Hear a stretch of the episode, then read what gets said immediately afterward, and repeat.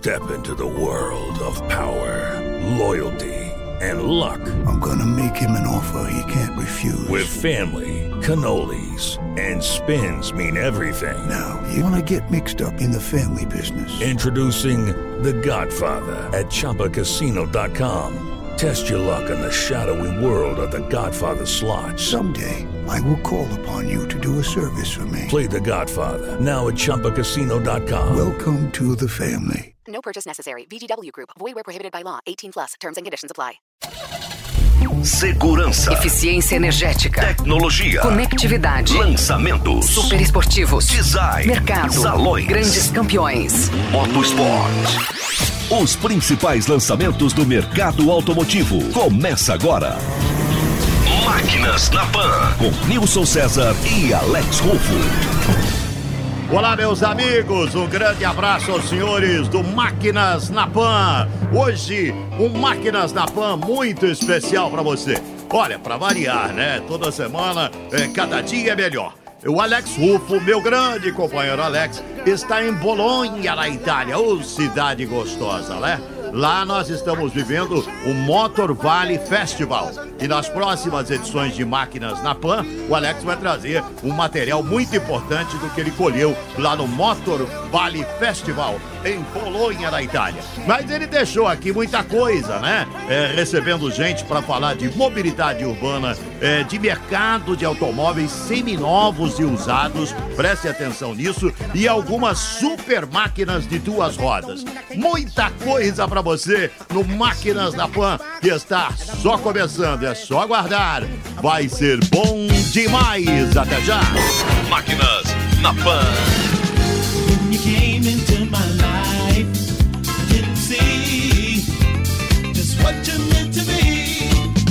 Searching around here and there.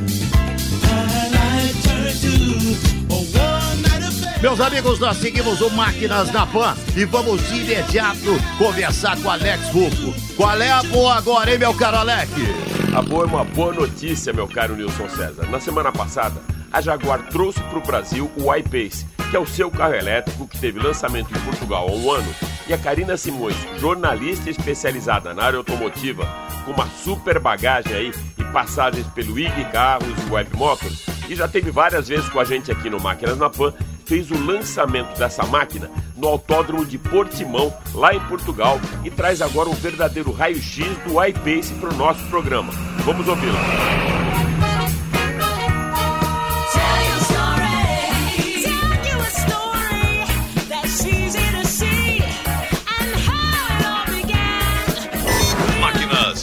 Pan. Fala, ouvintes do Máquinas da Pan. Fala, Alex Rufo. Muito obrigada pelo convite. É um enorme prazer estar aqui novamente com vocês, contando um pouco sobre esse meu universo automotivo. Da primeira vez eu vim contar um pouquinho sobre uma experiência com uma supermoto e agora chegou a hora de falar sobre a experiência com um super carro, mas é um carro diferente, é um carro 100% elétrico. É o primeiro veículo 100% elétrico da Jaguar, o SUV I-Pace. Para começar a contar essa história, eu vou tirar um pouquinho as dúvidas de vocês com relação à nomenclatura dos carros da Jaguar, né? Porque são todas muito parecidas. É, o primeiro carro dessa linha de SUVs que a Jaguar lançou foi o F-Pace. Depois veio o E-Pace, que é um carro um pouquinho mais compacto, também é SUV. E agora chegou o I-Pace, que é o veículo 100% elétrico. Esse carro ele está chegando ao Brasil nas lojas, né, a partir de 27 de maio, numa versão única, vendida a partir de 437 mil reais. Nesta semana, a Jaguar lançou esse carro no Autódromo Velocitar, no interior de São Paulo, para a imprensa. Eu não estive presente, mas vim aqui contar sobre a minha experiência com esse carro no lançamento global, que foi há praticamente um ano atrás, lá em Portugal, no Algarve.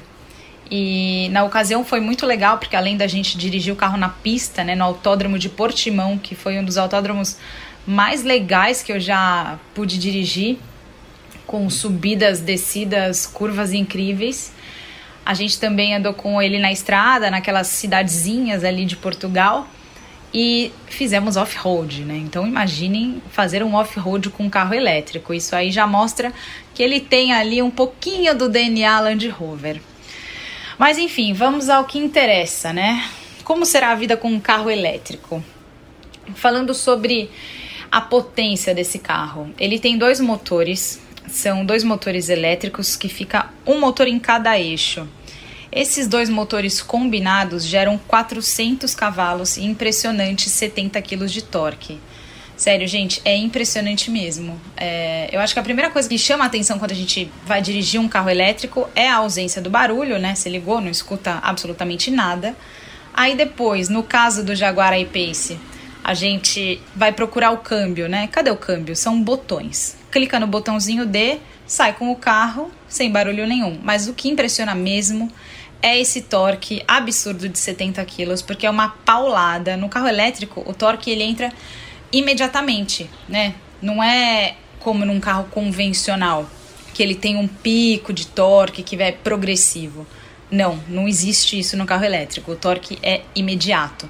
Então, para quem torce o nariz para os carros elétricos, vale a pena experimentar, até para conhecer essa tecnologia, porque é realmente muito interessante esse carro. É muito potente, né? 400 cavalos, não é brincadeira não. É, ele tem tração nas quatro rodas, e as baterias elas ficam no assoalho, né, entre os eixos. Isso eu acho que ajudou também é, na dinâmica do carro. Embora todos esses SUVs da, da Jaguar, eu acho que eles têm uma dinâmica muito acertada. Eu gostei ainda mais do I-Pace por esse peso ficar justamente concentrado ali na parte de baixo. Acho que ajudou bastante na dinâmica do carro. É um carro muito bom de dirigir. Mas vamos às questões práticas, né? E para carregar o carro, dá para carregar em casa? Dá, só que demora. A Land Rover está instalando postos de recarga rápida nas concessionárias.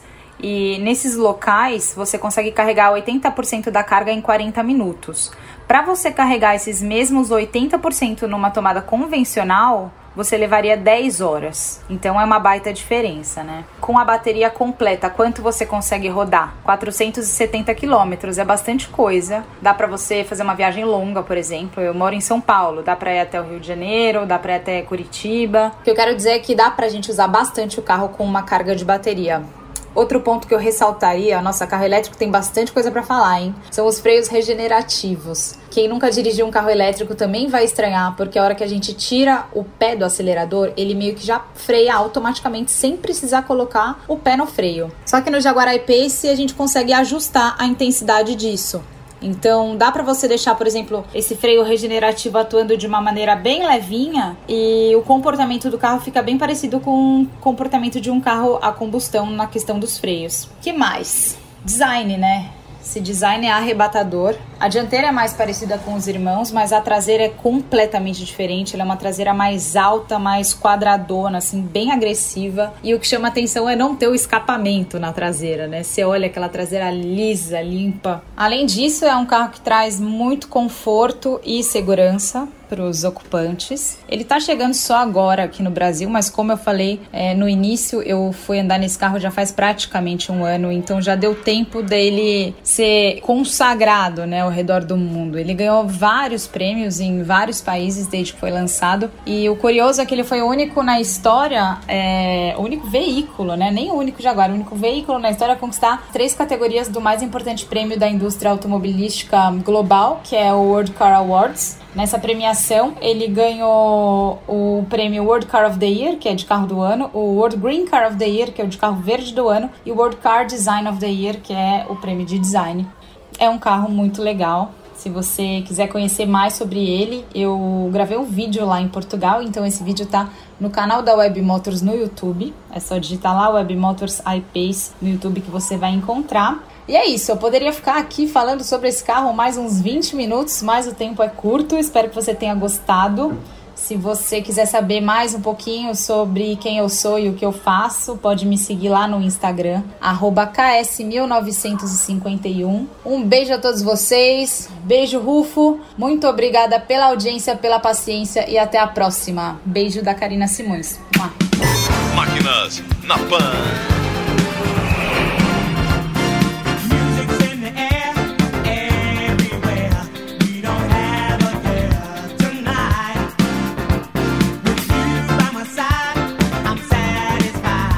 E nós seguimos o Máquinas na Pan aqui, muito material especial. Uh, Nos próximos programas, o Alex está lá em Bolonha, na Itália, no Motor Valley Festival e vai trazer muita coisa boa. Mas agora eu queria que você falasse, meu caro Alex, de super máquinas de duas rodas. Qual é o assunto, hein, Alex?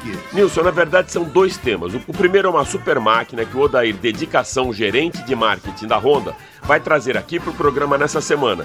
E também vai falar daquela moto que é um ícone para a marca. Aquela menina dos olhos dos consumidores no universo de duas rodas que privilegiam a mobilidade urbana que a gente tanto valoriza aqui no programa. Odair, para a gente começar a acelerar, qual a super máquina que você escolheu, meu amigo? Alex, a super máquina que eu escolhi para participar do Máquinas da Pan é a nossa nova Honda CB1000R Neo Sports Café.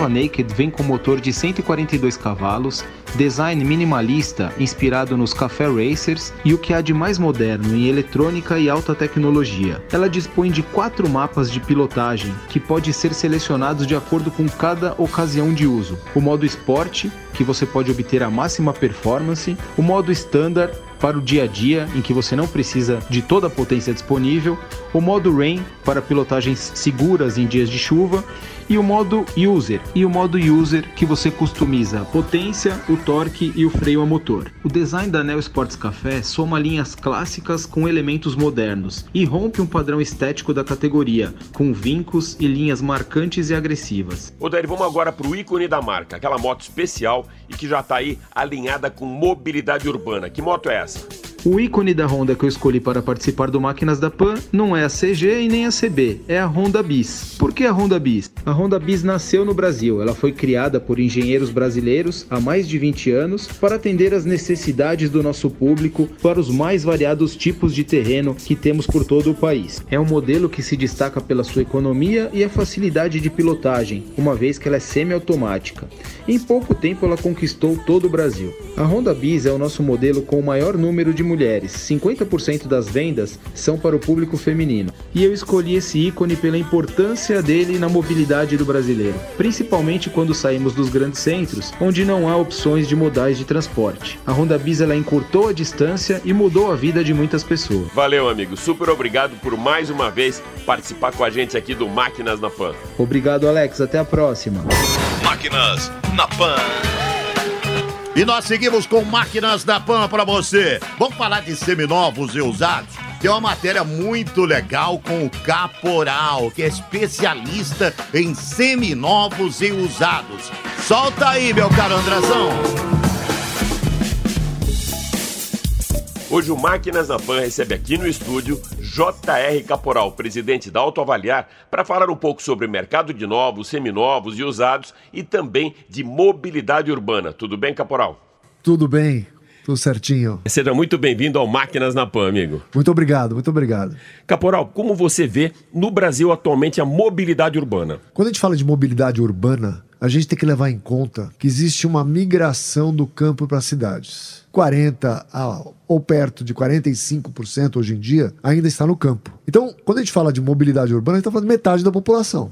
É, nas grandes cidades, a gente tem um problema de espaço. Né? Existe.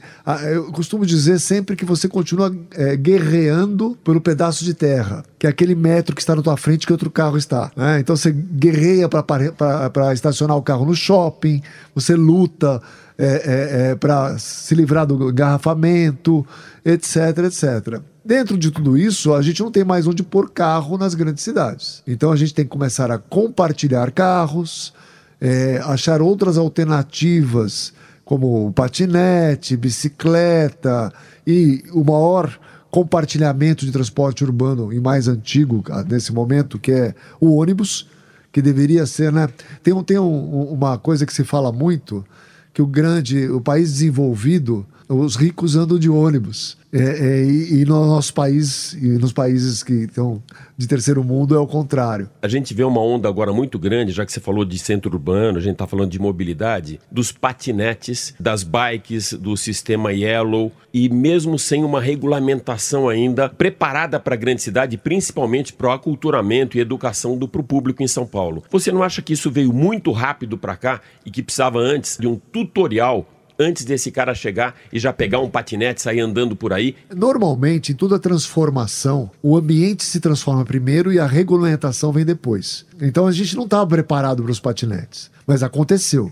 Agora nós vamos sair atrás e tentar é, é, regularizar, criar padrões de comportamento né, para poder que todos convivam na maior harmonia possível nesse ambiente novo quando era moleque, 17 anos, 18 anos, a gente fazia fila já na porta da autoescola para ter a CNH e logo em seguida já ficava em cima do pai para ganhar o primeiro carro. Hoje essa preocupação do jovem é outra, né? Mudou esse mindset deles, né, Caporal? É bom, a primeira preocupação do jovem hoje é o smartphone que ele está usando, né? Essa é a primeira preocupação. Se você der uma opção para ele, você quer ficar sem smartphone ou sem carro, eu não preciso dizer qual é a resposta. Mas é, a gente tem que lembrar, como eu falei, que o carro como propriedade nunca vai acabar. Vamos lá, metade da população, ou quase metade da população, precisa do carro para se locomover. A outra metade vai achar alternativas de transporte que não necessariamente é o carro em propriedade. Vamos pensar no transporte multimodal e vão surgir, e já tem aplicativos no Brasil e tem outros no mundo com relação a isso, que eu, eu coloco qual é o trajeto que eu vou percorrer, ele vai dar, dentro do meu orçamento, a melhor opção de transporte até aquele ponto. Então eu vou usar a bicicleta, o patinete, o carro próprio, o, o táxi, o veículo de aplicativo lá compartilhado, o ônibus tudo num conjunto de locomoção. Essa é a nova mobilidade urbana.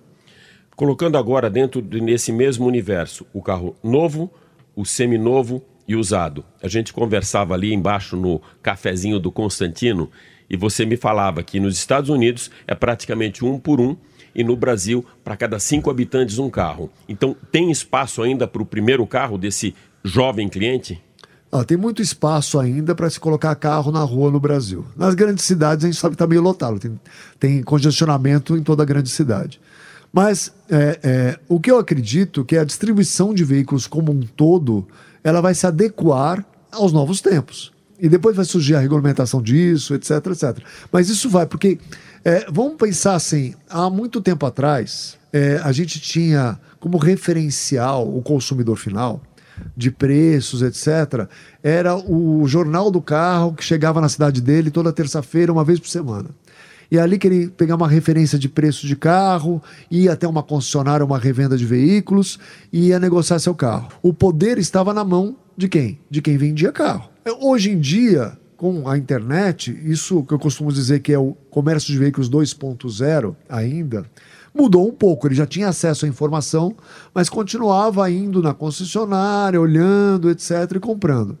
Hoje, com o 3.0 ou 4.0 de comércio de veículos, ele está sentado no sofá, vendo a propaganda do carro e ele tinha que dar alguns cliques e comprar aquele carro. Enquanto. Porque eu, eu imagino hoje que pouca gente hoje assiste a televisão sem o celular na mão. Eu acredito que a indústria automotiva é a indústria mais atrasada que existe é, digitalmente falando o jovem, a gente está falando de né, das novas gerações, que nasceu comprando na Amazon, por exemplo, ou, ou, ou, nesses portais tipo eBay e outros por aí, ele clica numa mercadoria, ou compra uma passagem online, compra um hotel online, etc.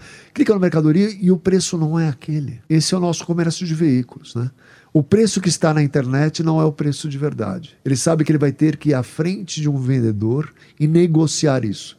Isso para as novas gerações é uma coisa mais absurda que existe. Qual a função hoje, então, da concessionária, do vendedor? O papel do, do vendedor, do revendedor de veículos, do concessionário, ainda é muito importante. Porque a gente tem que lembrar, assim, por mais que eu queira fazer todo o processo digital, é, a entrega do veículo ou a troca do veículo não é digital, ela é física. O que a gente tem que pensar também é separar os dois tipos de carro que existem. Existe o carro novo, existe o carro usado. O carro novo, ele tem um gêmeo univitelino em qualquer lugar do mundo. Ele é igual. Não necessariamente eu preciso de uma pessoa é, me mostrando o carro, ou eu vendo o carro, ou alguma coisa assim para comprar. É muito mais simples, e isso vai acontecer e já está acontecendo, que em algum momento os fabricantes de veículo vendem os carros direto para o consumidor.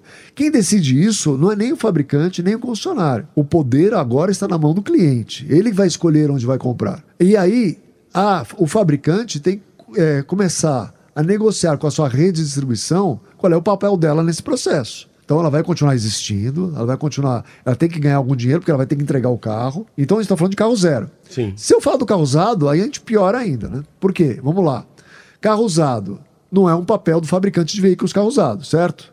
Tá, quem vai pegar o carro usado na troca é o concessionário. Né? E aí tem o papel do revendedor de veículos também. Então tem que pensar os dois como é que vão se encaixar nesse processo. Mas nessa transformação da distribuição, nós vamos ter que prestar mais na experiência, mais atenção na experiência do consumidor e ver quais outros serviços ele está esperando que sejam fornecidos para ele. Eu sou ouvinte que quer comprar o seu primeiro carro ou para aquele que quer fazer uma troca. Qual o caminho? A primeira coisa é saber para que, que eu quero o carro, como é que eu vou usá-lo, como é que eu pretendo usar esse carro. Né? Como é que ele vai me atender na minha necessidade básica de transporte? Eu tenho outras necessidades também, tenho de status, é, de emoção, de alguma outra coisa também, também. Tudo isso tem um preço, né? E eu vou ter que me adequar a isso. Então a primeira coisa é, é eu vou passar a maior parte do tempo, quando estiver com o carro, dentro dele. A gente está falando de experiência, queria que você passasse um pouco a tua experiência agora como autoavaliar. Que processo que esse nosso ouvinte, que o cliente, que caminho que ele percorre para fazer a escolha de um carro, a compra dentro do autoavaliar, que eu sei até que a função dela é muito mais em cima da revenda. Como que é trabalhado, como que é esse caminho para efetivar uma venda ou uma compra de um carro? Bom, então o autoavaliar existe para quem tem já um carro. Por quê? Porque você vai com um carro trocar por um outro na concessionária. Ou você vai buscar um zero quilômetro ou um mais novo que o seu, um seminovo que seja mais novo que o seu. Nesse processo, você vai chegar na concessionária ou fazer online uma avaliação. A avaliação online é uma pré-avaliação. Né? Nós vamos chegar já no momento que você vai conseguir tirar fotos do teu carro, fotos do documento, mandar tudo. Talvez a pessoa consiga fazer uma avaliação 100% sem você ir. Mas você acaba indo na concessionária porque você vai querer ver o outro que você está comprando de alguma forma. A autoavaliar, ela fornece para a pessoa que está vendendo o carro para você uma possibilidade maior de compra do seu carro. Por quê? Porque, primeiro, ela vai fazer uma avaliação objetiva. Porque a gente vai dar uma série de parâmetros e ferramentas para ele, fazer uma avaliação correta, técnica e de mercado do seu veículo. Quando você faz uma avaliação de um carro, sempre são duas, né? Você faz uma avaliação técnica e outra de mercado. No segundo momento, a gente oferece para a pessoa que está comprando o teu carro e vendendo o outro para você, uma série de possibilidades de canais de venda. É, ela, tem, ela tem uma ferramenta que consegue vender o carro antes mesmo de comprar. Ela tem uma outra ferramenta que depois de comprou ela consegue anunciar o carro. Então, são várias ferramentas que para o consumidor final o que é importante é ela vai conseguir pagar um pouco mais no seu carro. Ela consegue avaliar melhor e comprar melhor o seu carro. O que, que você gostaria de ver aqui no Brasil, não só dentro da mobilidade urbana, mas também nessa conexão toda que existe hoje do fabricante, a concessionária e o consumidor final que a gente ainda não tem aqui em Terra Brasilis? É, eu posso dizer para você assim, como os padrões são mundiais, não existe muita diferença nos outros países. Porque se a gente pegar os grandes fabricantes de automóveis, eles são multinacionais. E os padrões de, de atendimento, a formatação da concessionária, como eles trabalham, etc., é muito parecido em todos os países. Não muda muito. O que tem de diferencial são alguns disruptores dos negócios que são pontuais no mundo. Tipo Carvana, que é nos Estados Unidos, a Aramis, que é na Europa, etc. O que, que eles fazem de diferente? One Price Selling. Isso, para mim, é uma coisa que eu gostaria de ver aqui, não existe é um único preço. É o preço que você, se tiver na loja, vai ver na loja, se tiver na internet, vai ver na internet. E aí você pergunta para ele, mas esse é o preço mais barato do mercado? Eles vão falar, não, é o preço para este carro, é o preço que a gente acha justo. Uma outra coisa que eu vejo é uma transparência total de alguns players que mostra para você, quando você está comprando, por exemplo, um carro usado, são os defeitos do carro. E nunca você vê um vendedor mostrar, falar assim: olha, esse carro está com uma batidinha aqui, um risquinho aqui. Você pode reparar que os pneus não são da mesma marca. Por isso que o preço dele é este aqui. E a gente não baixa um centavo também, mas o preço é o certo. Isso é muito difícil acontecer aqui. E já existem alguns players no mundo fazendo isso. Para finalizar, Caporal, uh, a gente falava de mobilidade urbana, eu não posso deixar de falar de car sharing. A gente vê no Brasil funcionar muito bem processo com os patinetes, com as bikes, mas a gente não vê o sistema de car sharing ainda funcionando. Por quê? Olha, é assim, nós temos um histórico né, no Brasil de não compartilhamento de veículos, porque o carro era um ativo da família. A gente não se deu conta hoje que o carro é um passivo. O carro não é investimento hoje em dia, né? O carro eu tenho que saber usar, para comprar para usar. Né? Usar bem, porque eu vou perder dinheiro com o carro. Como perco uma televisão que eu compro, é, um micro-ondas, eu levo para casa, uma geladeira. A diferença do carro é que é um valor maior investido, então o prejuízo é maior ainda. Né? Então eu não vou ganhar dinheiro com isso. Mas só que a gente tem aquela ideia ainda de ser um patrimônio da família, etc. Eu não divido o carro tanto com, minha, com a minha própria família, como é que eu vou dividir com um estranho? Então acho que a gente tem um pouco de cultura, cultura nisso daí, da propriedade ainda do veículo, etc. Mas com as novas gerações isso vai mudar. Caporal, super obrigado por estar aqui com a gente no Máquinas na Pan. Eu que agradeço, Alex. Foi um prazer estar aqui e estou à disposição. Valeu. Máquinas na Pan. Breaking rocks out here on the chain gang. Breaking rocks and serving my time. Breaking rocks out here on the chain gang. Cause it done convicted me of crime. It steady right there while I hit it. Well, I reckon that ought to get it. Been working and working, but I still got so terribly far to go. I committed the crime, Lord, I need it. Crime of E aí, meu caro Alex, mais algum detalhe pro nosso Máquinas na Pan, Alex? Sim, Nilson, então vou aproveitar esse finalzinho de programa para passar pro nosso ouvinte um teaser, mesmo sem contar tudo que a gente vai ter no próximo programa, uma prévia do que ele pode esperar pro Máquinas na Pan da próxima semana. Motor Valley, una terra che vuol dire un mondo. Eu tô em Bolonha a convite do Enit, que é o escritório de turismo da Itália, para participar da primeira edição do Motor Valley Fest, que é um festival de automóveis e motores com a participação das principais cidades da Emília-Romana. Motor Valley Fest è ciò che rappresenta un territorio di 40 km quadrati dove le bellezze delle auto si eh, misurano con le bellezze e la capacità di un territorio, con la bellezza della A gente tem visitas confirmadas para as fábricas da Maserati, para a casa do comendador Enzo Ferrari, também na fábrica de Maranello. A gente vai conhecer também a Dallara em Modena, com seu túnel de vento, com centro de design e que é um dos principais fabricantes de chassis para Fórmula 1, para Indy, para Fórmula 2, Fórmula E. Depois disso, uma visita ao circuito de Imola com uma exposição que homenageia Ayrton Senna. E também tem mais. O Máquinas na Pan vai ter a oportunidade de acompanhar a passagem de um dos eventos mais emblemáticos de motorsports aqui na Itália, muito tradicional, que é o Mille Miglia. E no final do festival, eu vou pegar a estrada com o Alfa Romeo, da companhia do nosso querido Luciano Garcia, que é colega aí da Jovem Pan e apresenta o programa de turismo, para um test drive na Sicília, com dicas também de gastronomia, lifestyle e, claro, a gente vai fazer uma avaliação de mais essa máquina aí que tem a cara da Itália. Tudo isso e muito mais no próximo Máquinas na Pan, meu caro Nilson César. Aí, meus amigos, chegamos ao final de mais um Máquinas da Pan para você. Olha, rapaz, a semana que vem o Alex Rufo vai estar de volta lá de Bolonha. Ele esteve no Motor Valley Festival e muita coisa do que aconteceu lá na Itália ele trará para nós aqui no Máquinas da Pan. Tenho certeza que você gostou. Ah, eu não tenho dúvida. O Máquinas da Pan foi bom demais. Um abraço, amigos.